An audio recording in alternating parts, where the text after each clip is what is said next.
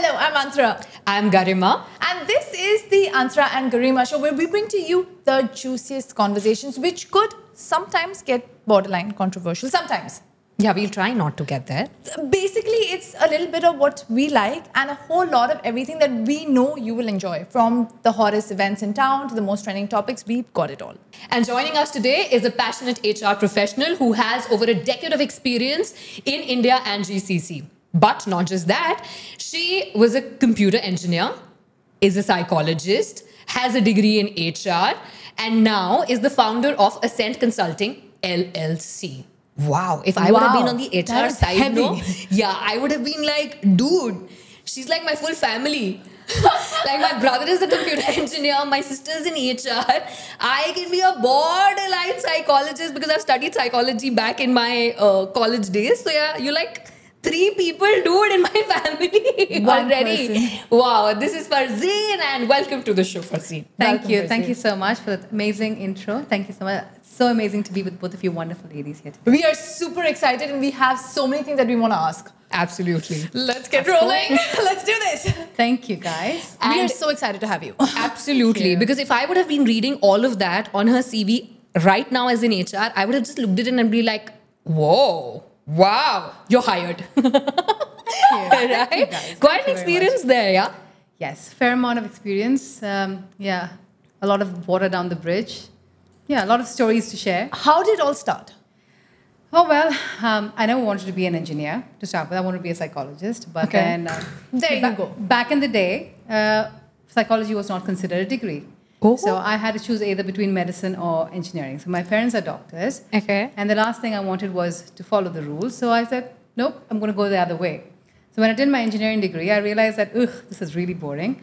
I'm going to totally suck at it. So That completed explains the chemical engineer part. Yes. Okay. So then after that, I did, did an MBA in, uh, I did my degree in psychology, and then I went on to do an MBA in human resources because I realized that I love working with people. Nice. Um, that's that's my passion. I really enjoy. it. I just can't sit behind, uh, you know, a computer or something of that sort. So I decided that So I should pursue my HR pas- passion. the way to to but go. to actually look at it, psychology and human resources, they kind of complement each other. I think it's like a really good thing to have that degree going along with this one.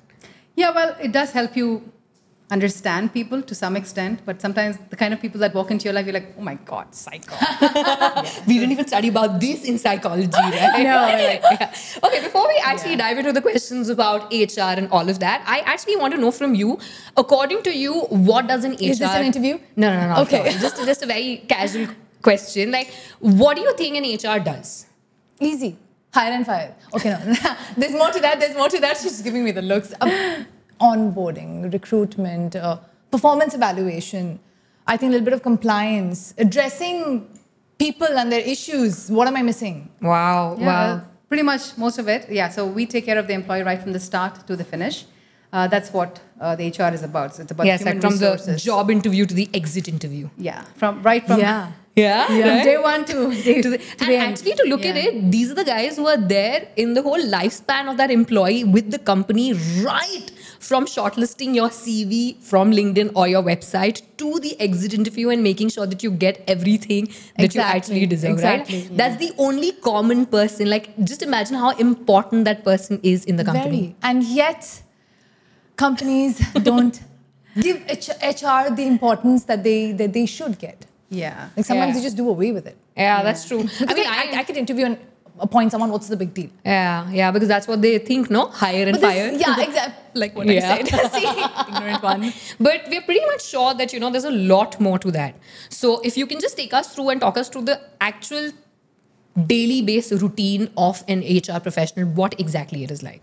So, well, HR is, uh, you know, there are different levels to it. Okay. At a very simple level for a small organization, it's like what you said, hire and fire, take care of the day-to-day requirements of the of the uh, employees. You take care of absence management, payroll processing, compliance to local labor law, things like that. When you move into a larger organization, your role as an HR professional will be more complex. You will handle more things when it comes to talent acquisition as well, talent management, talent development, manpower planning, HR cost management, uh, performance management at different levels, right from your bonuses to your incentives. Wow. Uh, then, of course, then there's succession planning, mentorship programs, coaching. Then there's the whole L&D piece, which is all your learning and development, uh, identifying your technical trainings, behavioral trainings, making sure all of these things happen. So the complexity keeps increasing depending upon how large the organization is, and also how focused the organization is upon its employees. Right. So there are large How corporates sometimes who are. not who don't want to invest in their employees. Correct. They Right. just see them as you know a resource to use, Hmm.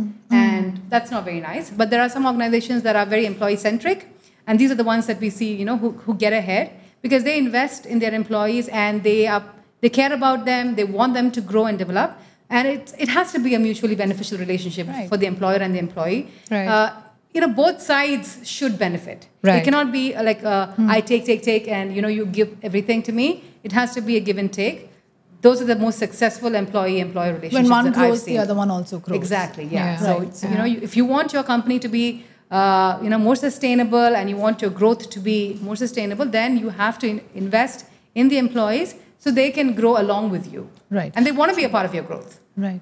Yeah. Right. let's do let's do it like right from the start to the end, like you said, right? So, what is the first thing that you notice about someone when they walk in for an interview? Oh, yeah.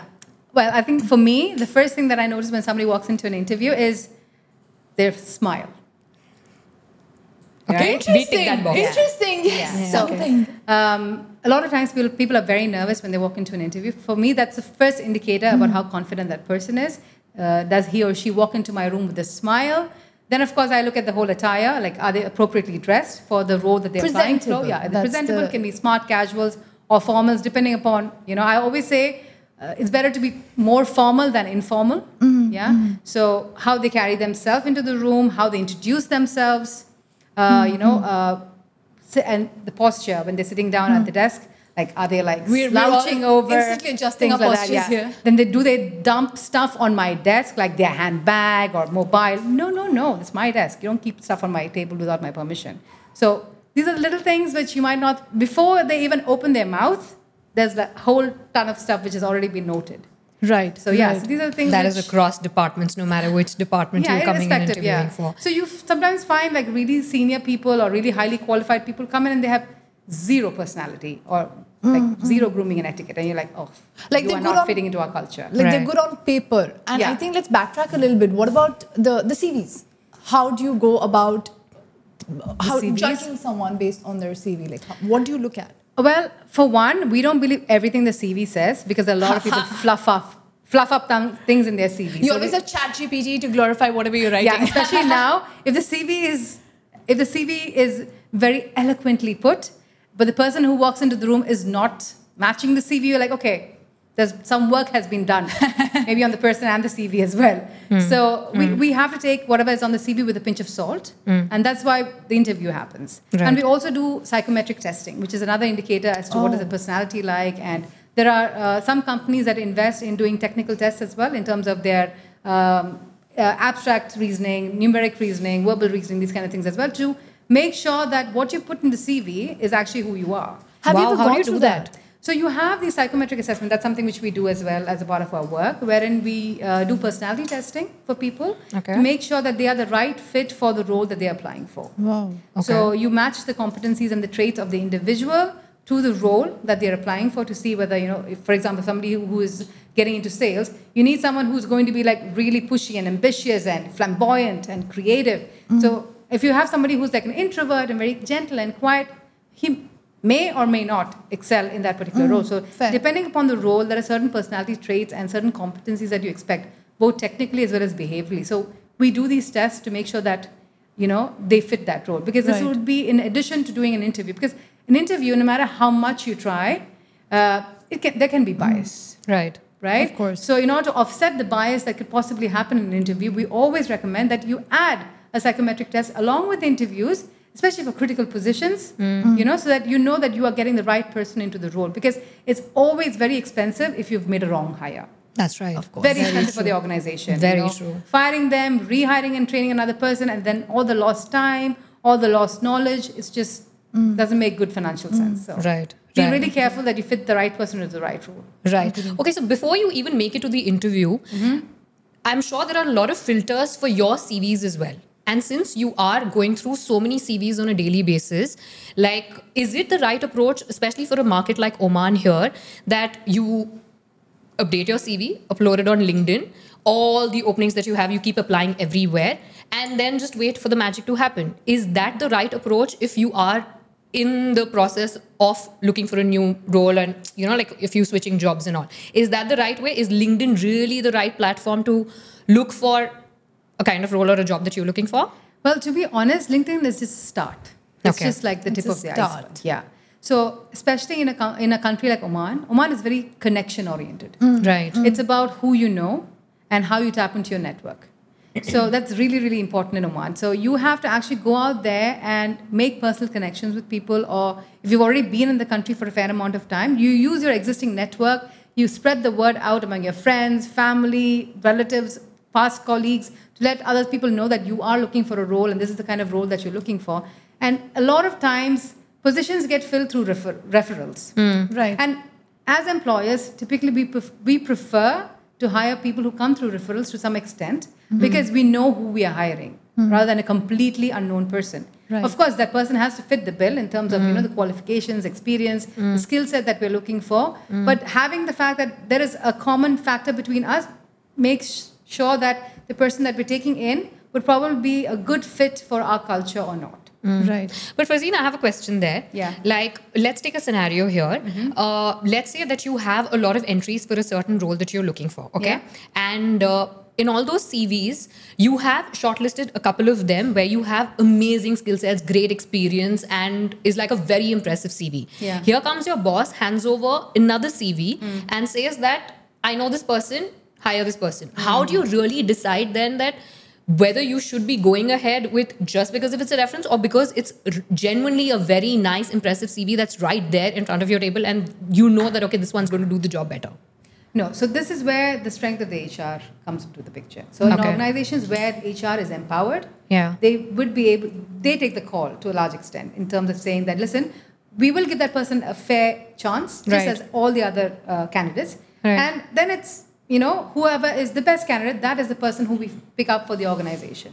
right So that's ideally what should happen. Right. Now, if it's an organization that supports, you know, HR in the right manner, then this goes through. Now, there are organizations where HR can get strong armed into saying that, okay, fine, yeah, you, you think candidate A is better than candidate B, but I want candidate B because he's somebody's cousin or uncle Yeah, or whatever it is. yeah, yeah. So in such cases, it does happen that HR would have to appoint candidate B, even though it Yeah. goes on record that candidate A was a better candidate, but then that's documented. So in the interview notes, you would, men- for example, if, if I mean, it's happened to me as well Yeah. in, in my previous organizations as well that you have pressure put on you from Correct. from the higher ups or you know from stakeholders or shareholders who say that oh you know you know what you have to take this person because of X Y Z reason and Right. so on and so forth. Right. Uh, so you have, but you document it. They say that okay, this was not the right fit. It was somebody else who was a better fit, but has been taken because has been referred by X Y Z. Yeah. But now just imagine that whichever team that person is going to, the hmm. manager is also facing certain issues there then. Yeah. Eventually he would if Yeah. that person is It's really not not right qualified. person, yes. So then how do you go and help the manager out? Because you're in HR, you gotta be you gotta keep the manager also happy. You Yeah. also gotta keep the higher ups happy. Absolutely. So how do you then help a manager to deal with an employee who is choosing not to work but also knows is not gonna get fired? Yeah, so the, we, we face this a lot as well. So Yeah. there are, you know, some, some people have certain amount of immunity. They know that they can get away with it. Yeah. So what happens in such cases, what my advice would be for line managers would be to have a very clear job description in place. Right. When the person joins, make sure that they sign it, that this is the job description, these are my key responsibilities, these are my KPIs, these are my goals for the year, this is what I'm going to be assessed on. And if the person is not doing it, then you follow the due process of labor law. So Ah. Oman labor law states very clearly what you have to do if a person is Three notices? yeah, so you have your verbal warnings, you have your written warnings, and then you know if still things are not working, then you put the person on a performance improvement plan. So it's a long process, I understand, but follow the process because you know. Right. Now just imagine this person being a cousin of the higher up. How Yeah. do you like really Yeah, do that? Yeah, it's, it's going to be hard. Yeah, and the Yeah. hardest for the HR to justify to both the parties there. Yeah, absolutely. So when it comes to HR, people think it's HR is all about you know birthday parties and uh, employee engagement and all Yeah. that happy and fluffy stuff. Yeah. there is a little bit of that, but a lot of HR is about people management, Right. And it's not for everyone. So people, Right. a lot of people get into HR thinking, oh, it's going to be a cushy job, it's going to be Mm. easy. You know, it's not because you you have to manage so many different people's expectations. Mm. You see so many different faces of the same people as well. So you know you, you you see a lot. It And can emotionally exhausting sometimes. yes, it can be. It can be. So you have to learn how to keep your work at work and not take it home because otherwise it can really drain you. Yeah. And um, you have to, to some extent, you have to kind of, you can't really have friends at work. Yeah. That's very hard. Really, you yeah. would say that you can't. so for me for example personally i i couldn't really have any deep friendships when i was working as an hr manager Right. um, because i don't know when i'm when i'm going to have to call that person into my office and fire her Mm. for whatever reason or i have to call her in to you know give her a disciplinary warning or Mm. so on so and also it doesn't send out the right message to employees as well that oh you know she's pally pally with that person Mm. Right. so i'm sure that she has certain advantages and benefits Right. that's not the right kind of because Right. you want to be perceived as being ethical you want to be perceived as being fair Mm. so that means you don't pick sides you might have a side which you picked already but Mm. you don't make it evident you listen to all parties and you try to be as neutral as possible it's very hard Yeah, I'm sure. uh, yeah, and you try to keep a po- poker face. So that's something which I really learned in my early days. That because normally everything shows on my face. So Right. when I took on the job of a corporate HR, I learned okay, I have to learn how to control my emotions and not show anger or disgust or shock or you know Yeah. whatever it is. Let's So- do- talking about faces, I actually, face. yeah, I actually have a question coming from this one, talking about poker faces and faces. Is it okay to actually add a photo to your CV? To actually add Hmm. a face right there? And my following question to that would be that if you are What kind of adding a photo, yeah, I really want to know because you know I've been on both sides actually in my last uh, career of like 18 years. I've been on both sides, giving an interview, taking interviews, and you here see a CV which has got you know some people actually put their formal photos, but some of them the logic behind that is. I actually got a lot of likes on Instagram, so Yeah, this like- made just the perfect my CV. yeah, yeah, and I'm like, uh, uh, okay. So, question: yeah. Should we add a photo to the CV? And if we are, what should we keep in mind? So, adding a photo to the CV is not really required. A lot of uh, a lot of countries actually prefer that people don't put a CV, uh, put a photo on their CV because it could lead to bias. Oh, Yeah. So in certain countries, it's not you're not allowed to put a photograph on your CV. Countries like Like the UK, for example, they prefer that you don't put your put your photograph on the CV. Oh, Yeah. okay. Whereas uh, the practice in the Middle East typically is to put the photo on your CV and put a nice photo on CV. But again, it has to be a corporate photo. Like it has to be a formal formal photograph Right. where you actually look nice. Don't put your passport photo where you're like all this like you know like weird. the worst. Yeah. Never come out nice. You you because I always feel that I think my passport photo looks like a mugshot. yeah. So if I were to put that on a that's CV, a that's a true passport photo. Then that means the photographer did the job. That's how you're supposed to look like on the so passport size sometimes you get these CVs with really unflattering photos, and they're like, "Oh my god, do I really want to hire this guy?" Yeah. you know. So that's on one side, and then on the other side, you have some some people who put on these weird photo. I'm like, what were you thinking when you took this picture and put it on your CV? Like, you know, like very very seductive or like very suggestive. Like, yeah, like I'm so curious. I definitely want to see I've had work done on my face. Look at me. That Yeah, kind of and like, oh my god, why why why do Yeah, why you one do that? This is like ten steps back for womankind. Yeah. Anyway, so so there are there are people like that as well. So if you're putting a picture on on your CV, I would highly recommend that you get a proper corporate headshot done, where Right. you're wearing a formal attire. Right. And remember that you're living in an Islamic country, so please respect the traditions. Right. In the sense that don't be you know don't wear revealing reveal. clothes or Modesty. you know, Yes. be modestly uh, Yeah. uh, attired Yeah. and so on. Yeah. And uh, yeah, no flashy jewelry uh, when you're going for an interview, like no jingle jangling bangles and bracelets and fat earrings and you know necklaces and stuff like that. We've seen that as well. Uh, so keep it keep it simple, be elegant. You know, so the same thing would apply in your photograph as well. You know, so make sure that it's it portrays that you are a professional, you are serious about the job. Yeah. Not that you're like, you know, oh, look at me, I'm so pretty, come hire me. Yeah, Yeah, that's not what you're are you going for. suggesting? Yeah. Yeah. yeah, Also, talking about as to how much should you really share on your CV, Hmm. because uh, you know some people actually have this mindset that if my CV is of three pages, it's going to get that attention. My CV actually should be of five pages, whereas a lot can be said in just one page. Yeah. I mean, just the Yeah. highlights. So, what is technically a good length for a CV? I remember reading this somewhere. It says that if you have over five years of experience or over seven or eight years, it can go somewhere to two pages, but anything below that should just stick to one page. Is Yeah. that true, or what do you say? So typically, if, if you are just a fresher, if you're just starting mm-hmm. out, I would say just stick with one page, stick with what you know, don't fluff it up unnecessarily. Mm-hmm. If you are, like you said, a seasoned professional, then mm. yes, you can go up to a maximum of two pages. I've received CVs up to 20, 23 pages. Uh, so it's a book. Wow. It's a It's not- manuscript. Yeah, I swear. So I was like, so this was like a very highly qualified doctor, and I was like, oh my god, what were you thinking? 20, Like, I don't even know what 25 pages. pages. yeah, Just- yeah. So I, it, it, I think it was like a page for every year of his career. Oh wow. So you know, 25 pages. Wow. Yeah. So it, it it's- That's like one full day job for you, right? like, I'm done with today.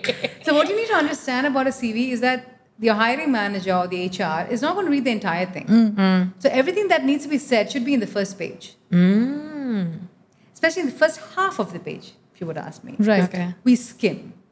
Oh. Yeah. So we will look at, you know, the, the objective of the person or the professional summary of the person. Right. We would look at what are the key skills that they have. Right. And the work experience, the most recent one or Right. two work experiences. Ah. That's it. Right. Yeah, Then of course we might flip over to say, okay, what are the person's qualifications hmm. and you know certifications, if, if at all. Hmm. But hmm. essentially, everything that you need to say should be in the first half of your page. Wow. So every word counts. Yeah. Write it in a simple language. Sometimes people use like very fancy language, Yeah. and then they come and sit in front of you for the interview, and they don't speak that language, and True. you're like, you're not the person. So your CV is actually a precursor, you know, to what the person wants to expect at the time of an interview. Yeah. So it should match. You, know, Right. you should be talking the same language. Right. So it might CV. get you through the first stage, but then the second Yeah. stage, it's not really going to Right, help you. Yeah. So keep Yeah. it simple. Be honest. Yeah. Uh, keep it short. Right. The less, less is more. Yeah, perfect. I think that stands true for so many things in our life, yeah. right? So- Less is more. Because see, you, everything that you want to say, you elaborate at the time of the interview. Your CV is just to get you there. Right. Ah, what You a ri- right, just the perfect way of saying it, right? Yeah, because that's the whole point of the. So if everything you want to say in the interview, if you if you put it on your CV, then I mean, why are you here? So now everything is like, you know, through Zoom and all of that. So when you're interviewing people digitally, Yeah. How do they make a good first impression? What do they have to do to impress you? Okay, so first and foremost, make sure you get your tech right. You know? okay, you don't want last thing you want is to be like fumbling, oh, just you know trying to find your mute button and your video and all of that stuff. Just make sure that you know how to use the software, the Teams or Zoom, whatever it is you're using. Make sure that you know how to use it properly.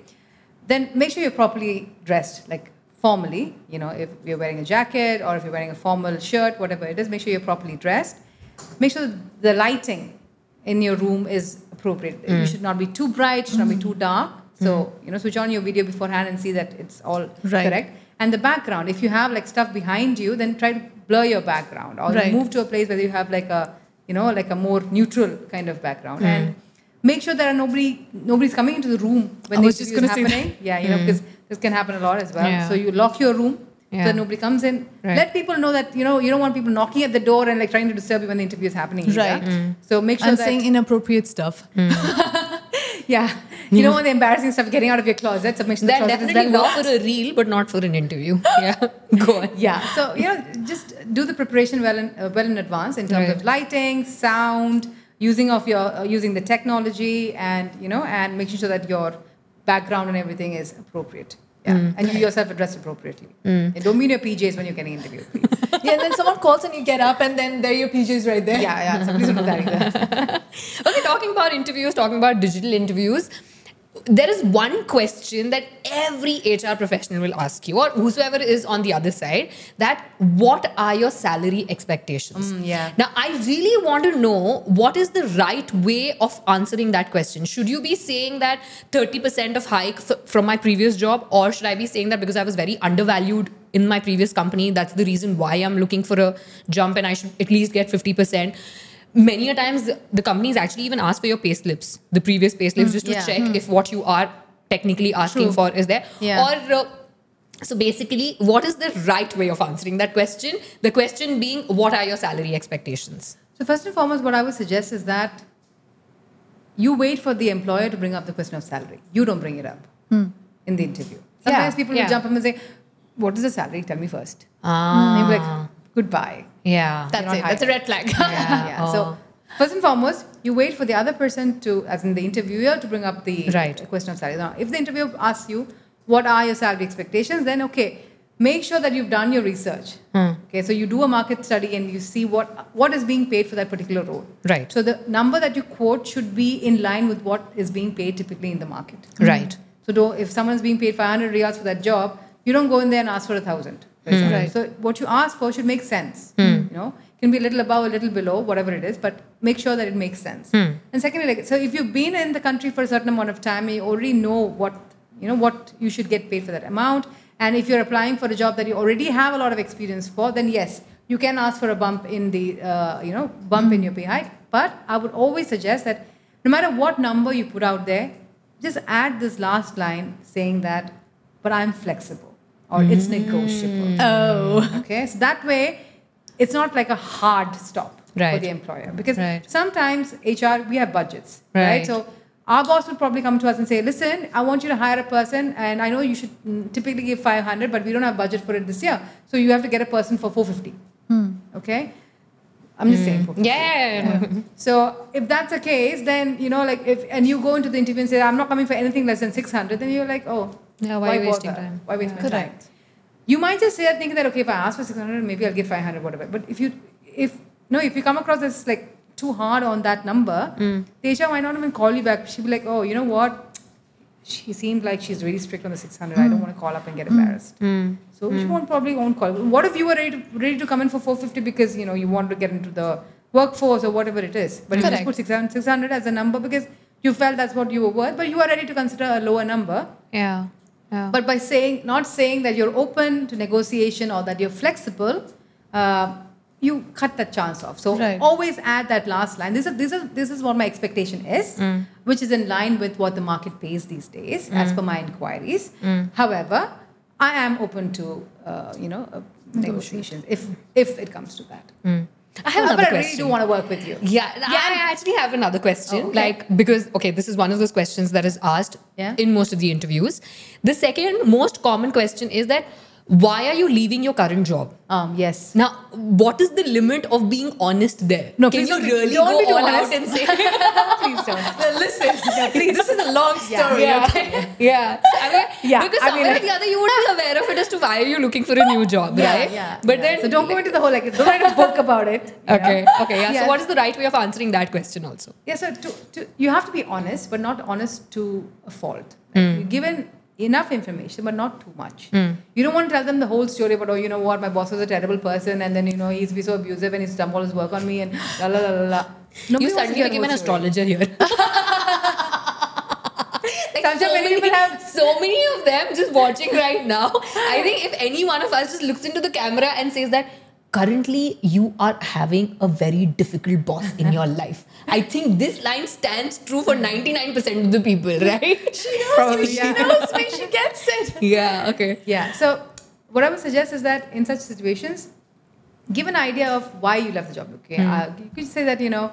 Uh, I didn't, you know, I had differences with my previous employer, Okay. or uh, I have, uh, I felt that I had outgrown my role and I wanted more learning and growth, which was not available in the previous company. So, hmm. as much as possible, try not to blame somebody else hmm. for hmm. your decision.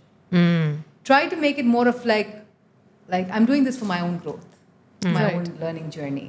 And you know i'm doing it because uh, i've always wanted to work you know in a multinational company. For example i'm just giving an example. Let's say you're moving from let's say a local company to a multinational company. like, you know i've always wanted to work for a multinational company and this seemed like a good opportunity. That's why i thought okay fine i'll say goodbye to my old job and you know apply for a new one so you don't always have to give the truth and the, The whole real truth and everything that's Yeah, there. yeah. Uh, you have to be diplomatic because especially if you're planning to continue in Muscat, I would highly recommend that you water down the truth because Muscat is a very small place. Everybody knows everybody.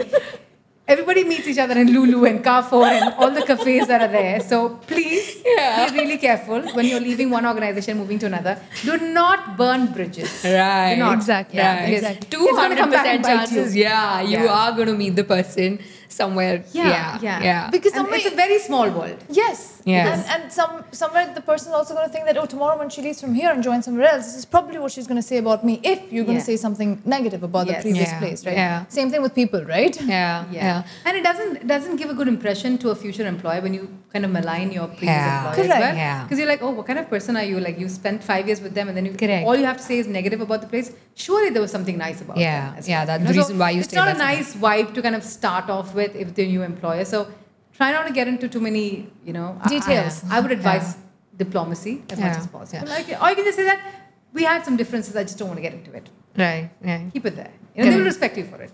Write that. If they want to dig, if they want to dig in, let them let them go find out their own facts. Yeah. keep an investigator or whatever it is. Correct, correct. But they're not getting anything from you. Hmm, yeah, True. Okay, you just said that you know five years a person has spent with a particular company. Yeah. Uh, tell me something that what is a good amount of time for you keeping the career growth in your mind to be spent with a company? Like when you look at a CV and you see that a person has jumped or switched jobs every two years, Mm. you somewhere in your head you feel like, "Ki, why is this person switching Yeah. jobs so quickly? Maybe that person really is looking for a career growth. Yeah. So, what is a good enough time on an average to be spent with a company? Like at least three years, you should be there. At least your CV looks like decent, if nothing else. Every three years, you should switch jobs so that you get your uh, career growth also, both you know, like you know, like learning wise also, and even. Uh, Money wise as well. So, what is a good time to be spent with the company, especially keeping Oman market in mind? In mind. Yeah. See, Oman market is not as vibrant as the rest of the GCC market. So you don't have as many career opportunities here. So usually what we find is that people find a job and they stick on with their company for many years. Hmm. Okay, because hmm. simply because there aren't that many opportunities available in the market. Hmm. So you can't really judge them on the fact that oh, you stayed in the company for ten years. Yeah. must be really dumb. Yeah. You know, it could just be that the person didn't have a suitable opportunity in the same Correct. geography and was not willing to leave the country. Or it could be the fact that the company, you know, they've, they've grown, you know, really, like the company has also grown and the person's role has also grown and, you know, she or he has continued to learn. So He's progressed within the, the his progress within the organization. So what I would recommend is that rather than putting like a time frame, like oh, I will stay with the company for only minimum of two years, or only a, I mean, sorry, only a maximum of two years, or three years, or five mm-hmm. years, mm-hmm. you need to ask yourself, what do I want from this job? Mm-hmm. What am I hoping to learn from this particular company and this job that I'm in?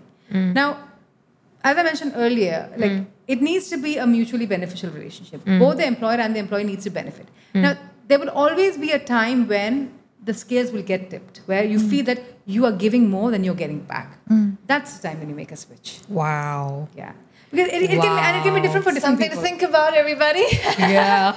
It's different for different people. For some people, it could be two years. Some people could be three. It could be Yeah. five. Could, for some people, it never happens Yeah. because they continue to be Learn, growing grow. and Right. learning, and you know, Right. the company is also investing Yeah, in the employees there are training sessions that are happening you're making sure that they're also learning new skill sets Exactly. you're also growing with it yeah Yeah. yeah So as a good HR, if I get a CV where somebody has been in an organization for let's say 10 or 15 years, hmm. I would have to see what has the progression of growth. Has he been in the same Right. For 15 years? And I'm like, oh dude, you don't want to get out of your comfort zone.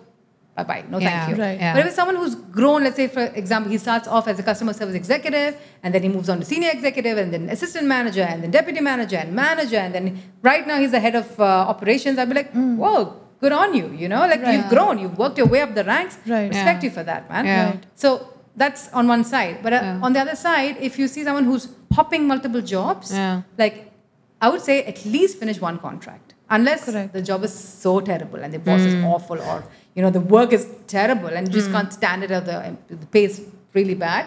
I would highly recommend that you finish at least one contract because a contract is a promise at the end Right. of the day, right? Right. From both sides. So if you Right. signed a contract, honor it. You mm. know, I mean, you're only worth what your word is. You know, so finish your contract and give due notice and move out. If you're planning to move out, give new, due notice and say I, I- will be leaving in a month or two months or whatever it is, and and move on to your, to the new opportunity. Mm. But at least one contract is what I would recommend, minimum of two years mm. to come mm. finish in an organization. But again, when it comes to CV, like when you see a CV where there are multiple jumps.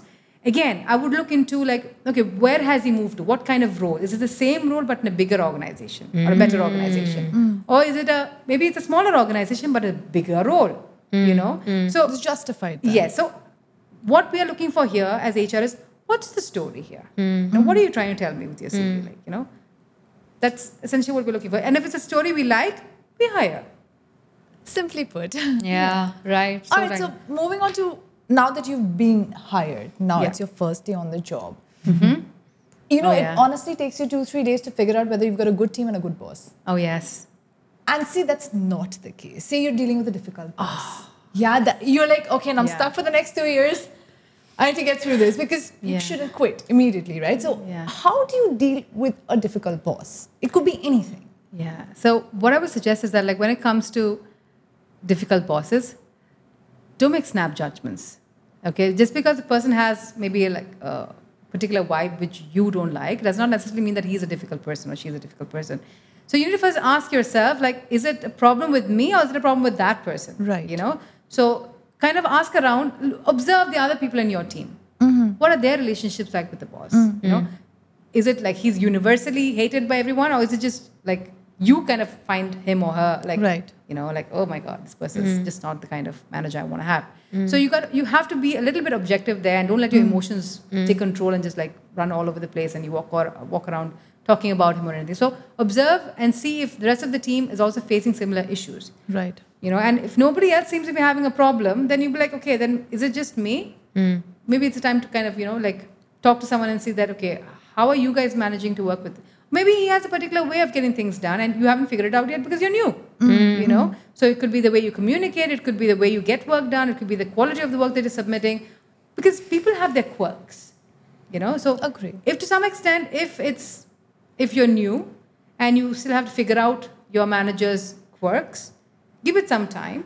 Right. and more importantly have a conversation with your boss. Hmm. Ask them exactly what they want. How do you like me to communicate with you? How hmm. often do you want me to communicate? Do you want me to whatsapp you call you email you you hmm. know? So if he gives you a project ask more information. Okay when do you want me to complete this thing? Okay what level of detail do you want it in? And you know what format do you want it? Ask. Don't be shy and you finish a whole ton of work and then he says this is not what i was looking for and then you're like oh he's a difficult boss Right. you know you so know, a lot of times important it happens. Um, it, it like you know, technically your job says that it's an eight-hour job. Hmm. But a lot of times it happens that post six o'clock, once you're at home and with your family, Yeah. the boss calls up and just say that it's just a five-minute job. Hmm. That five-minute job is actually taking away a lot of good energy from a conversation that probably you're having with your family, or probably you're not in that zone. And that five-minute thing, what you feel that is just an email for you to send, just Yeah. just attach the document and send it. It's technically not five minutes. It's Yeah. it's actually an hour. Okay, now you take this once, you take this twice, you take it five times. Now Yeah. you want to keep your boss also happy by saying that you are very committed to the job, Yeah. but you also don't want to burn bridges by going to the HR. yeah When is the time? why is why is hr always the bad guy yeah, because straightforwardly, I don't think so. The person is going to say because if the no, person we have to such say, a bad rep. I mean, like seriously, like we have such No, a bad then- rep. We're such okay. nice people. I'm sure that I, I think even you can relate to it. I mean, like I'm sure that you must have also got a call at some point of t- time From in your HR? career. And, uh, yeah, that hey, can you? And then you start avoiding the call. Yeah, And and, then- certain people are just inherently sadistic. They want to you. They know that you're going to leave at five, and they want to call you in for a meeting exactly at four. Ooh, that, that mail will just. I think it's a scheduled mail. You know, the person is going to leave at five But Let me just schedule this mail at four forty-five or just at four fifty, and just Let then me say know in the that, weekend. that it's been like twelve hours that I've already sent you this mail, and this, you know, task is not So not some being people done. are just like that. So, yeah, and you can't really go to the HR complaining about that You because can't. these are things that you yeah. You need to work it out with your Yeah. boss. figure Yeah. it out yourself. Yeah. How? Any suggestions for that? yeah, how to deal with I that? sense I sense some truth here. no, no, no, no. It's, it's in the studio audience. We're getting questions. We're getting questions. It's nothing, nothing It's not personal. personal. Yeah, No, nothing. at all. so so essentially, I think to some extent, you need to respect other people's time, right. right? So. Okay, work time is work, and work does take a huge chunk of your time away from your family. Already, you're at work for several hours of the day, and then when you go back home, you want to kind of like leave work behind, and you want to kind of be at home and be hmm. present at home. Hmm. So, and like you said, when, when the email comes or, or a call comes, you, you're irritated and you, you don't hmm. want to get into that zone. So, one thing you can ask the person is, is it really urgent? Do I need to do it now? Or is it okay if I send it to you tomorrow morning? You could ask that. And if, if it is really urgent, you must, you know, okay, then you do it. And if it isn't, then, you know, the person should get the message that, you know Yeah. what? So the second time probably not thinks nice twice. So she Yeah. thinks twice before they call her like, hey, you know, she can ask me last time, so Yeah. maybe I'll knock But- after five. to be honest, not many people are that sensitive. They'd be like, yeah, whatever, I'll ask you again and again and again. That's Ah, also so a problem. Yeah. yeah. and like suddenly someone came to my mind. See, I said the record. Off the Yeah. record. So yeah, so you We're like, HR, we you're a face things. leader as well. I didn't know. We're in HR, we do these things. Yeah, man. Yeah. So then, how do you do like how how do you deal with that then? Like No, you so, just so then, see, the thing is that you communicate with the person. You tell them that this is not done. Hmm. Like you know, like is it okay for us to kind of agree on like work is work and home time. Yeah. is home time? Yeah. Right, right. Yeah, and you have to try to work it out Yeah. as diplomatically as possible because again, if it's your boss, then it's going to be, and it, it should not be an everyday thing. Right. Yeah. You know, if it's like one off, like let's say for example, the uh, budget is being prepared, and then you need to put in You really require hours. Yeah, that's- yeah, yeah, that's okay. that's That's, fine. But if that's it's happening every day, then maybe you need to Then sit down and have a conversation Yeah. with the person. Say that you know, yeah. like, Let's not do this. Yeah, Yeah. yeah. It's, a, it's going to be a very uncomfortable conversation. I'm sure, yeah, yeah, yeah. I, I'm not kidding you, but it might be a conversation that you, if you think it's you know it's really bothering you, it's really affecting your time at home, Right.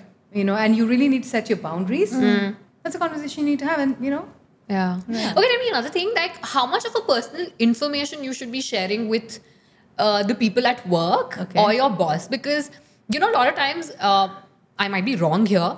When you tend to share a lot of your personal information, the next thing you feel is that is the person trying to micromanage you because he already knows your schedule, like, yeah. So that's not a or good idea. like you know, maybe because the person knows and now this is the time for that one to get back. So, Yeah. like, where to draw the line and how to kind of do it? So, my advice would be not to give too much information at work. Work is work. You Mm-hmm. Right. should stay at work, right? Yeah. So, I'm one of those people who I, I prefer that I don't want to know everything about you, you know? Hmm. Uh, Let's just stay work friends. Right, Let's not like, let's not make it But then, how do you make it fun? like, you have to even ask that. What But are your yeah. plans for the weekend, right? Yes, Like, you have- can, but you know, like say, it, it depends on who you're having the conversation. So if you're having a conversation with with a peer, right, Ah. with your with your who are on the same level, fine, it's fine. You can you can you can share and you can overshare and over overshare and all that stuff. It's fine. Okay, okay, okay, okay, wait, wait, wait. I have Yeah. another question. Okay, go ahead, go ahead, yeah. Should you add your bosses to your Instagram, Facebook? Oh, please don't. Twitter, Oh, please don't. No, unless- social media. Like, Okay. your, should your bosses find a place in the friend list of your social media profile? What happens if your boss sends you a request and you haven't accepted it? that, that, that, that's even more interesting. I really, really want to know that. No, so uh, A simple yes or no. Just give me a yes or no. Don't be Garima, what are you there. doing on Instagram and Facebook? I want to ask first. So I would say, if the content that you're posting on social media is halal, then you can add your boss and you know boss's boss and whoever you want. Okay.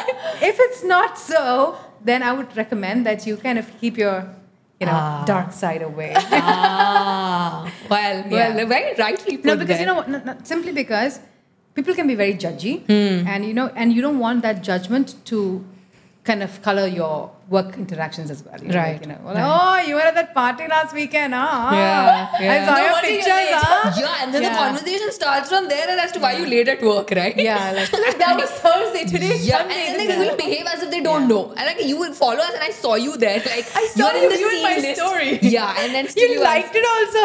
Yeah. Oh my god, we are all in the same boat, right? But Yeah. then, yeah, okay, I oh got it. Okay, and since we are on the topic of social media, uh, okay, we understood that when are we adding the bosses, but uh, do you guys also do a little bit of uh, social media check, background check before calling a person for an interview? Well, not in all cases. For like critical roles, like important roles, critical roles, which uh, which which would impact the reputation of a company. Mm. That for those people, definitely we would do a background check because you know you don't want to have someone who doesn't align with the company values or who's like completely like Mm. you know on a different track because to a large extent, social media tells you what kind of person. You know what is the vibe of that person, Correct. right? Correct. So I hmm. We think don't realize that, Yeah. Yeah. So I would recommend, especially for certain individuals, that if you're going to apply for certain roles in companies, hmm. senior roles and you know like important critical roles, go back and do a check hmm. on your social media platforms and cleanse. Do a little cleanse, Detox. detox. You know, uh, and remove the stuff which you don't want your future employer to see. Ooh. Yeah. I mean, hey, that could have been what you were like last year, and maybe you're a whole other person this year. I mean, come on, who am I to judge, right? Yeah. So yeah, but Correct. yeah. So how do you judge a person?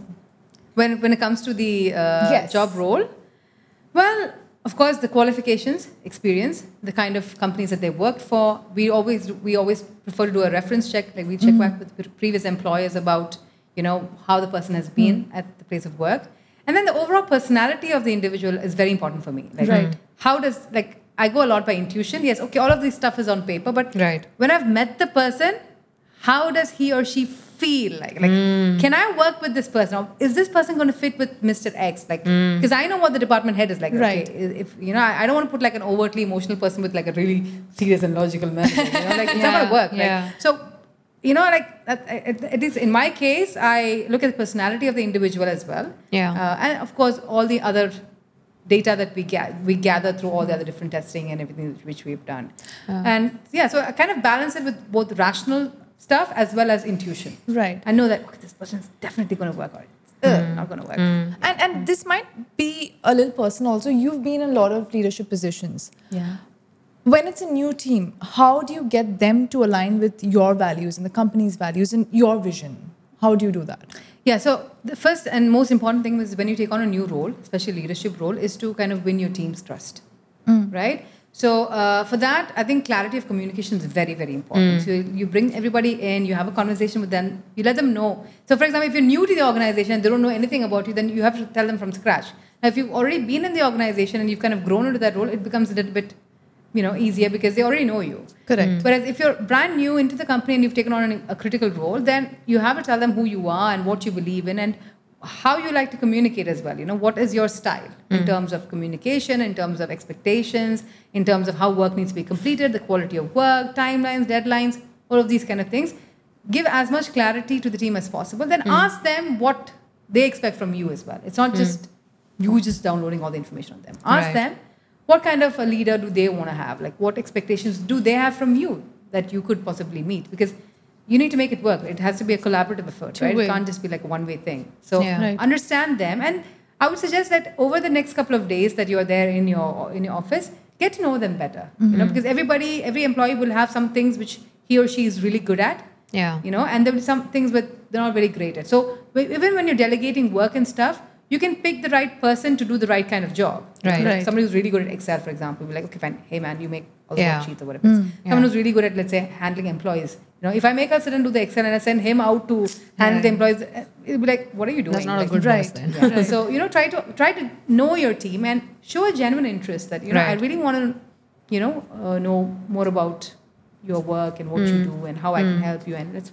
collaborate and let's work together. That Hmm. kind of mm. thing. Yeah, mm. it's very important to earn the trust. Okay, tell me something. If you ever had to pick and choose between two people, where one is one of those who comes to work sharp on time, leaves on time, doesn't talk to anyone, very efficient with the work, uh-huh. but is like a no nonsense person. Okay. You'll never see this person next to the photocopy machine or a, you know machine. taking those coffee breaks or the other breaks. is like one of those. Yeah. Uh, and then there's this other person who is very into at every HR activity, but takes two hours extra to finish the same hmm. job which the previous one is taking, but is hmm. also got a, has got a great personality and is very social and all of that. Hmm. So if ever you were asked, Yeah, out of these two, you have to just choose one because we don't have the first one. You let go. No, I will take the first one. The, one, who does, the work job. efficiently. Even if he's not coming to your HR I activities. care. I want the job done. Ah. I want the job done. Ah. So you might have a fabulous personality, but if you're not getting the work done, I'm sorry, I have to let you go. I've made Makes friends, sense. but I have to let you go. Yeah. Because at, at the end of the day, why are you here? You're here to work, right? So Where, are Right. the, where are the where are my outcomes? Where are the deliverables that I'm looking for? Right, right. So efficiency. yeah, efficiency is very. But that person is not not even working a minute extra. doesn't matter. Are you delivering what I have to get? Do, am I getting what I want from you? I don't care if see, it's it's not about. To be honest, I don't believe in people who spend too much time in the office. Hmm. Uh, I believe in efficiency. You know, you can you can sit anywhere in the world and do work. Hmm. You know, a lot of work which we do for our clients is remote work. We're not sitting in the client office and doing the work. So is it okay for you or for people to just accept the fact that if you've done the job in three hours and if you want to leave early from work, you can? No, you have to finish your working hours, right? You're working. Ah. hour- You're being paid for eight hours of work as per the labor law. So you stay for the eight hours of work. Right. You don't have to sit, stand a minute. Sit, uh, I mean, stay a minute extra if you've completed your job. Ah. I don't believe in sucking up to your bosses by staying for another three hours. Yeah. You know, I mean, there are some bosses who expect that, which Yeah. I don't condone. yeah. The contract with the employee is for eight, Eight hours. hours. You stay for the eight hours and then you leave. Yeah. You know? Yeah. Okay, talking about eight hours, you know, l- lately this has been trending a lot where people are like talking about four days a week. Especially Mm-hmm. Oh, yeah. after 2019, So nice, where right? a lot of people have, and a lot of companies and organizations have continued to work from home Yes, and they've yes. Mm-hmm. accepted that format. For a market like Oman, Yeah. okay, where to be really honest, there are there've been so many times when I step out for lunch, I see people leaving for the day. Yeah. Yeah, Yeah, not from my not from my organization, just generally. Thursdays, Okay, yeah. Yeah. So for a market like Oman, what do you think is just the right uh, format? Like, what do you think would work the best? To be honest, see, being a consultant, we work on deliverables, right? So I would take a, like if it if it was me, you know, uh, I would take a similar approach in terms of like, okay, the beginning of the week, I would probably sit down with my team and say, okay, this, this is what we're expected to deliver at the end of this week. Hmm. I don't care how you do it, when you do it. You can sit in the middle of the night and do it, hmm. but I need this done, hmm. you know, and that's non-negotiable. So whether you you know you work from home or you work from the office or you work on top of a tree, I don't care, but get the work done. Okay, so that's the that's my approach.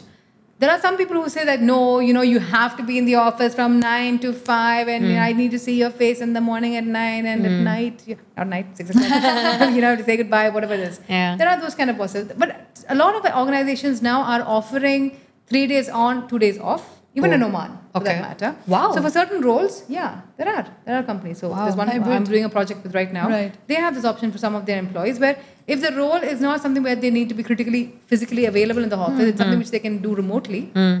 Why not? As long as the work is being done. So you don't abuse that facility that's being Right. given to you. There's a certain trust that the employer has. Okay, fine. I'm letting you stay at home in two days and you know continue to be available on calls, on respond to emails, complete the work that has been assigned to you during those two days that are still con- are working because I'm paying you for it, right? Yeah. Yeah. So why not? Yeah. Yeah, There is scope. So it, it you know it depends upon how you use that opportunity. If you are if you do a good job by being available during those hours Yeah. and by delivering what you're supposed to deliver, Yeah. why should the employer not give you that option? Yeah. Yeah. Fair enough. So there I are there are companies the way doing it. Forward. Yeah. Sorry? Hybrid is the way forward. It is. Yeah, it just exactly. makes life so much more convenient for No, I think especially for the younger generation as well, that, that sense of flexibility and independence Yes. is so important, you know, because Yeah. yes, it's not like nobody wants the typical nine to five. yeah, yeah, they Yeah. don't want to be limit. They might just be happy. Might want to work. Some of them work better at night. Yeah. it's just how they function. Yeah. Exactly. So for yeah, example, especially like, you feel like creative, Right. Especially if you're in the entertainment industry. Many a times, yeah, you because you don't have a time for it, right? Like when when is when is your mind thinking about it? That idea is always there. You don't know when Right. is it developing, Yeah. but you can't just kind of claim for it that I was working in the night for two hours on the concept, Mm, right? You used to have to go and just show your eight hours there. So yeah, maybe that that might just work for you there. Mm. Okay, uh, tell me another thing. You've been in the industry for so long, right? gosh, make me feel so old.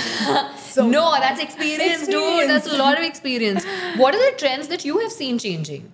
Like, what was it which was five years back but doesn't seem to continue now? Or something that new that has been introduced and is working really well for this market? I think for one, it's that uh, the whole concept of hybrid work. Like you said, people are more open to it. There are more, you know, um, there are more open conversations about it, and the more employers are embracing it. Right. But that's one thing which we which we see. Nice. Second thing is that I see that among the younger generation, there is a lot more accountability. Okay, and from a very young age, they're quite serious about what they want, and they're very driven. Nice. Hmm. And they're very no nonsense. Hmm. They don't put up with crap like the way we did. Like you know, if you have, ah. yeah. So that's something which, which I really respect the younger generation for. Like they will call it as it is. They will call it as they see it, and if they have to walk out, they will walk out. They will not put up with Anything that's yeah, not going there. Yeah. So that you know, they, they will not compromise on their careers. They will not compromise on their learning journeys. They will do what it takes to get ahead. And that's a good thing. Yeah, that's important. But then it has its own pros and cons. Then you keep switching because you're never satisfied.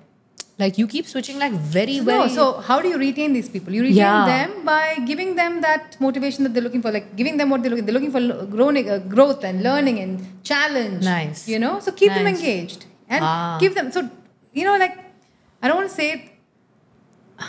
Well, I kind of want to say it this way: keep them on a loose leash. You know, don't hold it too tight.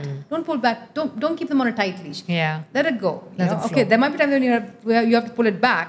Yeah. You know, but Yeah. a certain amount of flexibility uh, and you know independence needs to be given because that's how they thrive. Right. You, know, you don't so want to be the one who's keeping the companies also on their toes just to make sure that even they are working and investing enough back yes. into the employees. Yeah, it's like it's not a one-way thing anymore. Right. I mean, companies have to make just as much effort yeah. as the employee has to retain their employee and make sure that the employee stays engaged and committed and stays with the company for a long period of time. Right. You have to put in the work as well because Right. Otherwise somebody else is going to take that person and go away. So the youth, yeah, they definitely know what they want now. So Yeah.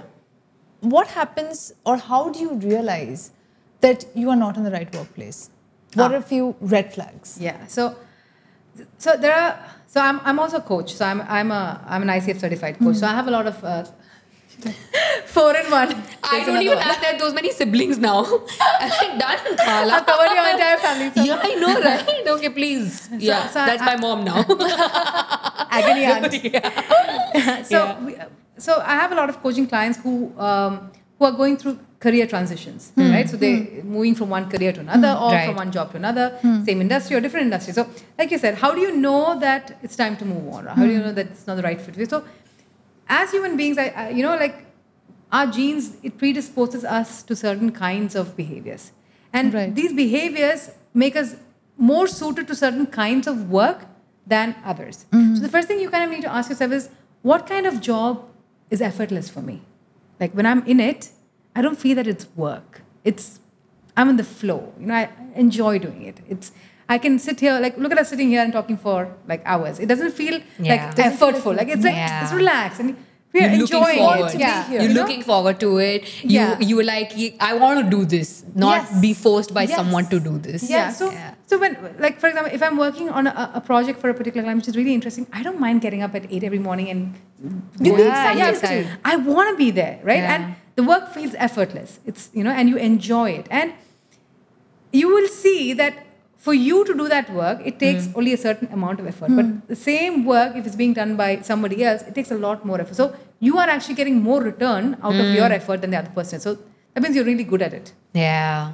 Okay, so that's another thing. And then you have to ask yourself, like, like, do I really enjoy what I'm doing here? Like, Yeah. you know, it doesn't make me happy? Yeah. That's also important, right? I mean, yes, I'm, I'm not saying money is not important. Money is very important. But at the end of the day, you want to go home happy as well. Like, Yeah. what, what are you doing it all for? In fact, very recently, I was having a conversation with Darshil, my husband, where I just went back home and I told him that, you know, what a fantastic, productive day it was. I didn't realize when did it strike like three o'clock. Yeah. But there were also days back in the day where I used to be like, I literally used to just keep looking at the watch and I used to be like, you know, one hour left. When is it going to be five? When I can, when can I leave Yeah. work? Yeah. So the difference technically is that when when you don't realize where the time is going, Right. in comparison to when you're just constantly just kind of looking, Looking at the the watch clock, when yeah. can I leave, I think that itself says a lot. Exactly. So if, you're, if you're truly engaged in, in, in your job and what Yeah. you're doing, then Yeah. you know you're not looking for an excuse to leave. I'm not saying Yeah. don't leave the job, stay on till late night. No, but you enjoy it. But you're you're present. You're in the moment. You True. find enchantment in what you do, and you know every new project is, is an adventure because Yeah. you know there's something new you're going There's to learn, and there you know gotta- you're going to be scared. You're going to be freaked out a little bit, but you know it's there's a challenge. There's something new that there's growth. You know you're going to be uncomfortable, but you know that you're going to cross that hurdle, and when you get to the other side, you're like. Wow! Yeah, I you did that. pat yourself and you know, and you're like, and you you're so proud of yourself. You pat yourself on the back, and you're like, Yeah. yes, and then I can do more. Yeah. Would you agree I to mean- the saying which says that love your job, not the company? This could Yeah. be slightly controversial. No, no. So yeah. So hey, I would say love yourself first. Whoa. Nicely put. Nicely put. edit it. Cut You know? this, cut this, cut this, cut this. Yeah. So jobs can come, it. jobs will come and go, our companies will come and go. But Yeah. you know, you, you, you, you focus on you, right? You focus on what makes you happy, what you're good at, what you want to kind of invest in yourself in terms of your learning, in terms of your growth. You know, you, you, you kind of, you have your own, like how companies have their own vision, mission, and values. Right. You need Have to have something for yourself as well. True. You know, like Right. what my, what do I want to see myself doing? You know, five years from now, ten years from now. What are my values? What are things which are really, which are really important for me? Like, Right. You know, it's honesty or fun or you know Right. flexibility or independence or truth or whatever it is. You know, mm. I, ha- I these have things are very important. I have a question. There. So now this this would be slightly shifting to the counseling side of what you do. Yeah. Now some people have really big visions mm. and they might be pretty decent at what they do too, but sometimes that job, that career is not practical. Mm. You know, Yeah. they're passionate, yes, Yeah. but maybe they're not It's in not a gonna pay place. the bills. Passion is not enough. Exactly. Yeah. How do you guide these people? So it depends upon like how practical. So thing is that there are some people who are very creative. They're, they're visionaries, right? Correct. They see everything in the big picture. Right. Yeah. They don't drill down to the details. They're not Yeah. great at implementation. And then they have the reverse as well. There are people who are like so into the details, they don't have like the big picture vision. You know, so the best thing to do is you you kind of have to bring them together. Right. You know, if you're able to match Yeah. a, a big vision person with uh, with like a super implementer. So we have this test which we do in companies called the Belbin team roles. Okay. It's Okay. basically, you know, uh, I don't know if you guys have heard about it. No, so I'm hearing it for the first time and I want to know all about it. So in Belbin team roles, what we do is we do like an assessment for the entire team. Mm-hmm. So Okay. Depending upon your personality trait, you take on a certain role in the team. So you could be a, a plant. A plant is a person who plants an idea. You know. Then you have somebody who's like a like like a you know like a like a team player who's like all about collaborating and making sure that everybody in the team works. Then you have like an executor who's like. let's get it done. Let's get it done. Let's- So you know, so different people based on their personality, they take on different roles in the team Right. right?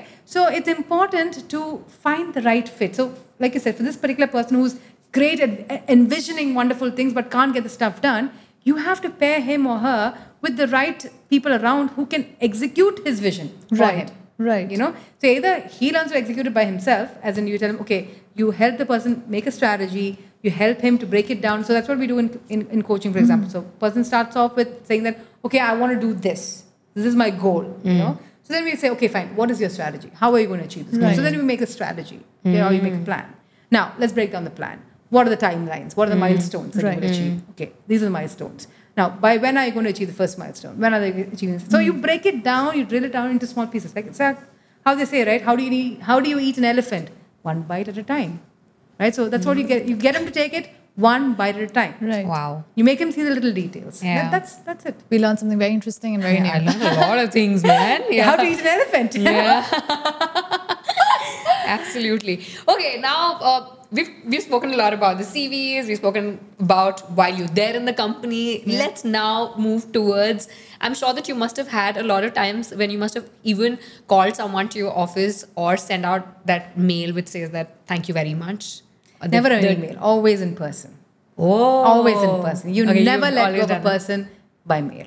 Yeah, because these days you hear so much where people were just fired That is online. just plain They- disrespectful. Yeah, just just you know sending that termination letter to so many people or just online Okay, where if it people is during were fired. COVID, I can understand. No, these are like recent news pieces that you've heard. just- yeah, like that, that's that is happening, and it's still You were laid off practice. yesterday. yeah, yeah. I mean, like, okay. So, what is really the right way of doing it? How many times have you done it? And has ah. there ever How been? it make you feel? oh, it makes okay. I I will another never question, I have forget my first. question. No, I have another one. Has Okay. there ever been a case that'll stay with you like forever? Oh my god. Any exit interview or anything of that sort? Oh, Take us so that. so many. So the first one is always very very hard. I remember I was more nervous than the I'm sure. Yeah, I'm sure. than the other person when I did my first termination. It was very very hard for me because look at me. I am not like.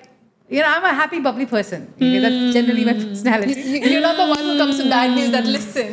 Yeah. but but unfortunate, unfortunately, I wasn't. I'm in HR, so you know that comes with a bad rep as well. You know, so to a large extent, so when anybody gets say gets a call says, please come to HR. Ah. The first emotion, they're like, oh my god, what did I do wrong? Yeah, you know, because that's, there's never a happy news coming from Yeah. there. They'll never give I you have a to admit voucher or that's they'll never say that you got two, you know, two weeks extra You off. wish. You will never hear all of that. It's always like, like, I'm in trouble. Yeah. It's like when you get called to the principal's office. It's the same thing. yeah, Yeah. same thing. Yeah. So Wow. Yeah. So why do you think I'm out of the job now? I'm doing my own consulting that's- now. That, yeah, that that that is, that line itself is very stressful. Yeah, it yeah, is. the HR has called you. Now go on. Yeah, now. you know. Yeah. Yeah. So anyway, so when it comes to uh, like termination, like I would suggest the first thing is, uh, as an HR, what, what I've followed personally is that it's a it's going to be a very difficult conversation. Let's not Right. go into think, thinking it's oh it's going to be unicorn and rainbows and you know don't try to diminish the emotion in the room. Okay, there will definitely be emotion. There will be there might be anger.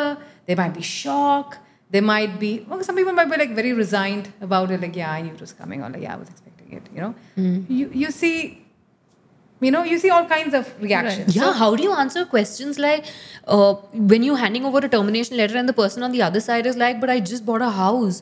Yeah. What do I Oh do my with my like the, the the school fees? What do I do with the medical expenses? Like, Yeah. oh my god, like now how do you just answer Like, to all those personal. questions? Yeah, it, it, it gets personal. So you, you have to just be there for that person. Let the person give them time to process the information. Don't like try to just like say the stuff and just like push them out of the room, like, go Like, away okay, now, my job is done. Yeah, take the paper and run. Yeah. No, so I, I would suggest giving as much compassion as possible to the person Mm. and allow them to have, have that emotion. If they're feeling angry and they want to rant and rave against you or the company, whatever it is, let them let them get it out. You know, Mm. don't defend and say, but actually, you know, you were like this. No, don't do that. I mean, let's give them some time to Yeah. just process the you know the bad news. It is bad news. Uh, Even if you know, even when people are expecting it, I've, I've fired people on on New Year's Day. Oh. Yeah. So, you know, uh, because the line manager said, you have to do it now. Because that was you know, like, you should have done it yesterday, but you didn't do it yesterday, do it today. Because yesterday was a Friday and something, a weekend, or it was a Oh Saturday, my so I god, that's So, not how you want to start your new year. yeah, man. so I, I have fired people, uh, one person, I will never forget his face. I have fired a person on the 1st of Jan, and yeah, and I, was, and oh, I felt terrible because I was like, I'm how is sure. this year going to be? I mean, you know, for me and for the person, Right. obviously. But yeah, so sometimes you have to do these kind of things, and it's really, really hard. So I think the most important emotion that you need to have in this situation is compassion for mm. yourself mm. and also for the other person, right? Because Yeah. it's a difficult conversation for both parties. I mean, Right. I don't know. I mean, like there, there might be some HR folks who enjoy terminating people, but mm. personally, Sadistic people. yeah. personally, I've always found it very traumatic. My I'm worst sure. times of the year is Right. when I have to terminate people and Yeah. when, when there are performance reviews going on. I hate giving feedback. We never touched that topic, performance reviews. Exactly. Wow. Exactly. What if recognition? you Yeah, It's exactly. So important Yeah, for the recognition. person. Appraisals. Yeah. Yes. Yeah, let's talk about that. feedback, like any feedback. Yeah. Am I am I am I good? Am I bad? Yeah. What am I doing right? What am I doing wrong? And How should you even rate yourself while you're filling that form, Yeah. right? Yeah. Oh my God. We've seen some. Everybody will rate themselves at five. Okay, five out of five. No way. Yeah, yeah, yeah. Really? And then you'll be like, come, beta, sit Yeah, down. yeah, yeah. Let me tell you, Actually, explain a few things here. to you. Yeah. You're actually not a five, you're actually a two in this area. You like, know, and I'm like- just being generous. All right. So so how do performance evaluations work, and how often should a company do this? Well, ideally, I would recommend that a company does performance evaluations at least twice a year. Right. Oh, but as wow. per Oman labor law, you need to do it at least once a year. Okay. So typically, what happens is at the beginning of the financial year, the company will have its company goals, Mm-hmm. right? So the company goals needs to be broken down into, into department goals, and then that gets broken down into individual goals. Now, these individual goals are what you call your KPIs or Mm-hmm. key performance indicators. That goes into each employee's file. So you need to be told at the start of the year by your line manager, okay, that these are your KPIs for the year ahead. Mm-hmm. And then this is what we're going to assess you on at the end of the year or Mm-hmm. after six months. And then based on the assessment score that you get, so people normally give a rating of one to five or whatever it is. And depending upon the rating that you get, that's what will determine what is your increment going to be, what is your bonus going to be, so on and so forth. So that's typically how it should work. So it must ha- you must have a clear idea of what you are working towards. How is that going to help your company? How are you going to be assessed? You know, what is the assessment mm-hmm. process like? So all these things need to be made clear to you at the beginning of the year. So mm. that's also another role which HR, has to do. What does the Making sure- Oman law say? What is the percent like? How much appraisal should you get towards the end of the year? So as per Oman labor law, uh, typically minimum is three percent of the basic salary that, Oh. that they recommend. Okay. Of course, employers normally give higher than that. Right. Typically. Mm-hmm. Right. You know. Right. Good to know. is Yeah. Usually a, a small amount. Yeah. But a performance review needs to be done. It needs to be documented. Hmm. Right. This is also a good time for managers to have a conversation with non-performing staff Right. Right. and letting them know that their performance is not up to speed. And then you put them on a performance improvement plan for three months or six months, wherein you scrutinize their performance. You give them specific things, tasks, challenges, projects to do, Right. and you assess how their performance is. And you know, if you have to let go of the employee at a later point of time, you can do so if you followed the due process, Right. and it's documented properly. What uh, really f- uh, is highlighted? Like, what catches your attention? Two very good projects that you got on board, like, like uh, you know, two big peaks or consistency. So basically, what I'm trying to compare here is there is one person who hasn't been that consistent, but has got two big jumps, like two very good projects done over the year. And then there is this other person who's been absolutely consistent and brilliant with the job, but not any high peaks. Nothing So exceptional. I yeah. mean, so I, which is the one that would get like a higher rating? Yeah. It depends upon what was more important for the company.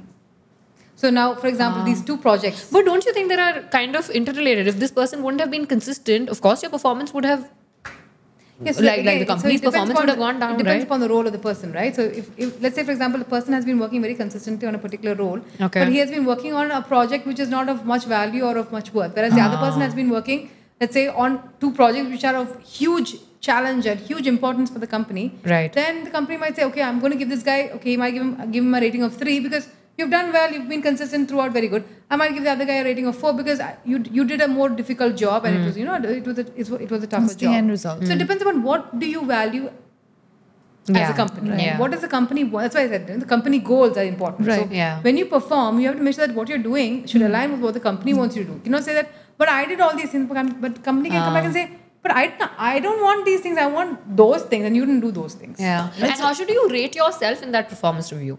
Because e- even that happens, right? You have to rate yeah. yourself Self-assessment. five. Yeah, So self-assessment. it starts with a self-assessment. So majority of the people over assess themselves. Oh. They always give them give themselves like high scores. Right. They give themselves like four out of five or five out of five, and then line manager or HR will sit them down and say, "Beta, let's have a conversation." You know, you're not really a five.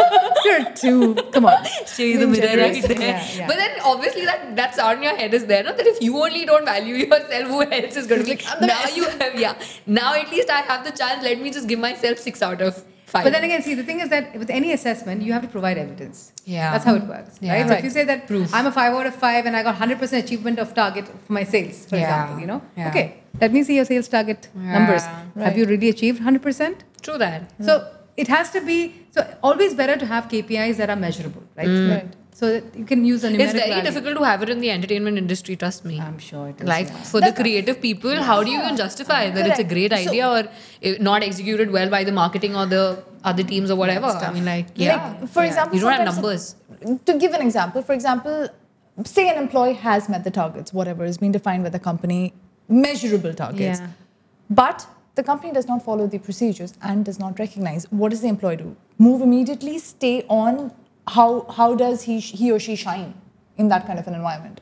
So I would suggest that the person first has a conversation with with the line manager and Right. with the HR. Like, you know, I've done all these things, I've ticked all the boxes, I've met all the requirements. You know, why haven't I been given what I was promised? For hmm. example, if he's been promised a hmm. promotion or an increment, you know. Hmm. So now companies could give them like very valid reasons as to why they, why it was not done. It could be that maybe they didn't have a budget or maybe you know things didn't work out the way they expected. So wait for an explanation. Raise your concern, okay, to the authority, to the higher ups, and let them know that you're not happy with what has been done to you. Don't sit quietly and say, oh, mm. you know, mope about it. No, mm. speak up. Mm. Let them know that you know what I was expecting this, but I didn't get it. So could you give us could me uh, give me an explanation as to why then it, this hasn't happened? So wait for wait for an explanation from your line manager or from HR as to you know why it hasn't happened. And if you feel that that's an explanation which you can accept, hmm. you know, like yeah, I know the market was bad, and yeah, you know, cash flow issues, and you know, we had problems Yeah. or whatever it is, or one of the major investors pulled out. You know, you know what's happening in your company, right? Yeah. If it makes sense to you, Yeah. okay, then you stay on. Now, if you feel that the company's had a bumper year and they're trying to bullshit you, then you're like, Uh, He's like, hey, I what's going on? I see. Like, I Yeah. see it. Yeah. yeah. I know what's going on. So basically, speak up, ask. yeah, Yeah. ask for Make an your explanation. felt. Yeah. Yeah, ask for an explanation. Like, why is this happening? Like, is there a Right. reason as to why you haven't given me this promotion or increment that I was expecting? You know, Right. Or it could just be that you expected it, but it was not. You know, like, sorry, we don't want to give it to you. Okay, I have a very, very interesting question which has come from our production team who's Okay. watching us behind the camera right now. And I think it's a very valid question that needs to be asked. Okay. You have spoken about uh, who hires the employees. So basically, HR comes into the picture where Yeah. Mm-hmm. you're keeping the bosses happy, you're keeping the employees happy. But who hires this person? Who hires this HR? And what are the qualifications or what are the things that you should be looking for when you are hiring someone for that position? So, well, typically the, the, the, the HR is usually hired by the CEO. Mm. If it's a large corporate, they, which has, let's say, uh, branches in other countries and so on, they might have like a functional head of HR, like a CHRO, who might hire for her his or her own team. Mm. Okay. So usually it will, it will be a, a dual process where there will be an operational head, which is locally locally in Oman, for example. And let's say, for example, you have an HR who might be sitting in another country. So then you kind of have like dual. Yeah. interviews. Yeah. Otherwise, typically for smaller companies, what happens is the owner of the company or the CEO is the one who hires the HR. Right. So when it comes to what kind of qualifications and so on they need to have, is I would say they would they would need to have a degree in, uh, you know, uh, either an MBA in HR or a CIPD or one of these certifications in HR. That's that's a given. Now, in addition to that, they need to have relevant work experience in in that particular role, uh, in an HR role, in either in a similar industry or related industry. So they have an idea of how to you know, manage these things. And a reference check is very important to understand how has this person performed in the previous Yeah. uh, Right. companies and so Yeah. and so on. And uh, then you meet the person, and you, You know. decide. you Yeah. know, whether, is this a person who's going to fit the culture of my company, or because the HR's role is a very is a very critical role because Yeah. they set the tone of the company Right. to a large extent. You know, the culture in the company, the vibe is set by the HR team. you Right. know. So companies who understand that and who take the right people to fill those shoes, Yeah. they make the right This decision. is the foundation. Yeah, true. Yeah, because you touch so many lives. Yeah. You impact them in so many ways. Yeah. You can really mess up people's lives or you can really, you know, enhance their work experience. So Right. a lot of power is there in an HR department. So Yeah. if you pick the right team, yeah, you have the right kind of culture and vibe in the organization. Somebody watching you wants to get into this and take up this as a career. Is it well paid? yeah, well, HR, um, well, compared, I really want to know that now. so compared to, let's say, compared to somebody who's in marketing or finance, uh, HR is paid lower. Okay. Okay? Okay. So simply because HR is seen more, more as a support function. It's not Right. seen as a, in, in corporates, I'm saying, uh, it's typically seen as a support function, not as a revenue earning function. Right. Function. Right. They will not earn as much as somebody who's in marketing, somebody who's in finance, somebody who's in operations. They will always earn more than somebody who's in HR. Yeah, but that's such an important important element for any organization, and to do away with that particular role or to just kind of, you know, settle for anyone. I, I mean, Yeah. I mean that's No, the- not the the fair for so many people, then in the in the entire company for that matter. Yeah, the After problem- this conversation, I hope that changes. Yeah, I know that, that that's a very very important role, and you really need to invest in that particular role as well. Yeah. Yeah, you need to that's- pick the right people to be there in your HR team because, yeah, they said they set things in place. Yeah. Any Yeah. final words before we go? Yeah, like since we are talking about that, you come as the common person in the whole, you know, cycle of an employee, right Yeah. from the job interview to the exit interview to the time when the person is spending that time in the company. So whosoever is watching you at the moment, no matter which p- part of their life right now they are in, if you had to give them one message, what message would that be? Well, I would say that first and foremost, work is only one aspect of your personality, of, of who you are. Don't let your work define your identity. You know, you are more than just, you know, an HR manager or a marketing manager or a doctor or whatever it is. You're so much more than that. So it's just one aspect of who you are. Don't let it, you know, take over your life. Mm. There is more to it. So keep time aside for work, mm. keep time aside for fun, work hard, have fun even more, party harder. Yeah, that's my message. Right. And if someone wants to reach you because you have all the contacts, you have like the most jugadu person, if I had to oh say. Oh my God, If, no. if, if, if someone's looking for a Yeah. job, how do they contact you? Well, you can find me on LinkedIn. Right. Easy Perfect. access. Yeah. Yeah. And And- We'll put all the details in the caption. Absolutely. And Ms. Farzeen, it's been an absolute pleasure. I think this has been a very interesting conversation. This is going to help so many people. Thank you. Absolutely. Thank yeah. you so much. And after this, I'm not too sure if we'll be updating our CV or going to the HR for a raise. So by the time we decide on to that, I think you guys can take good care of yourself. and uh, Thank you so much once again. And we'll you. be back with a lot more interesting conversations. Thank you. Thank you so much. Yay!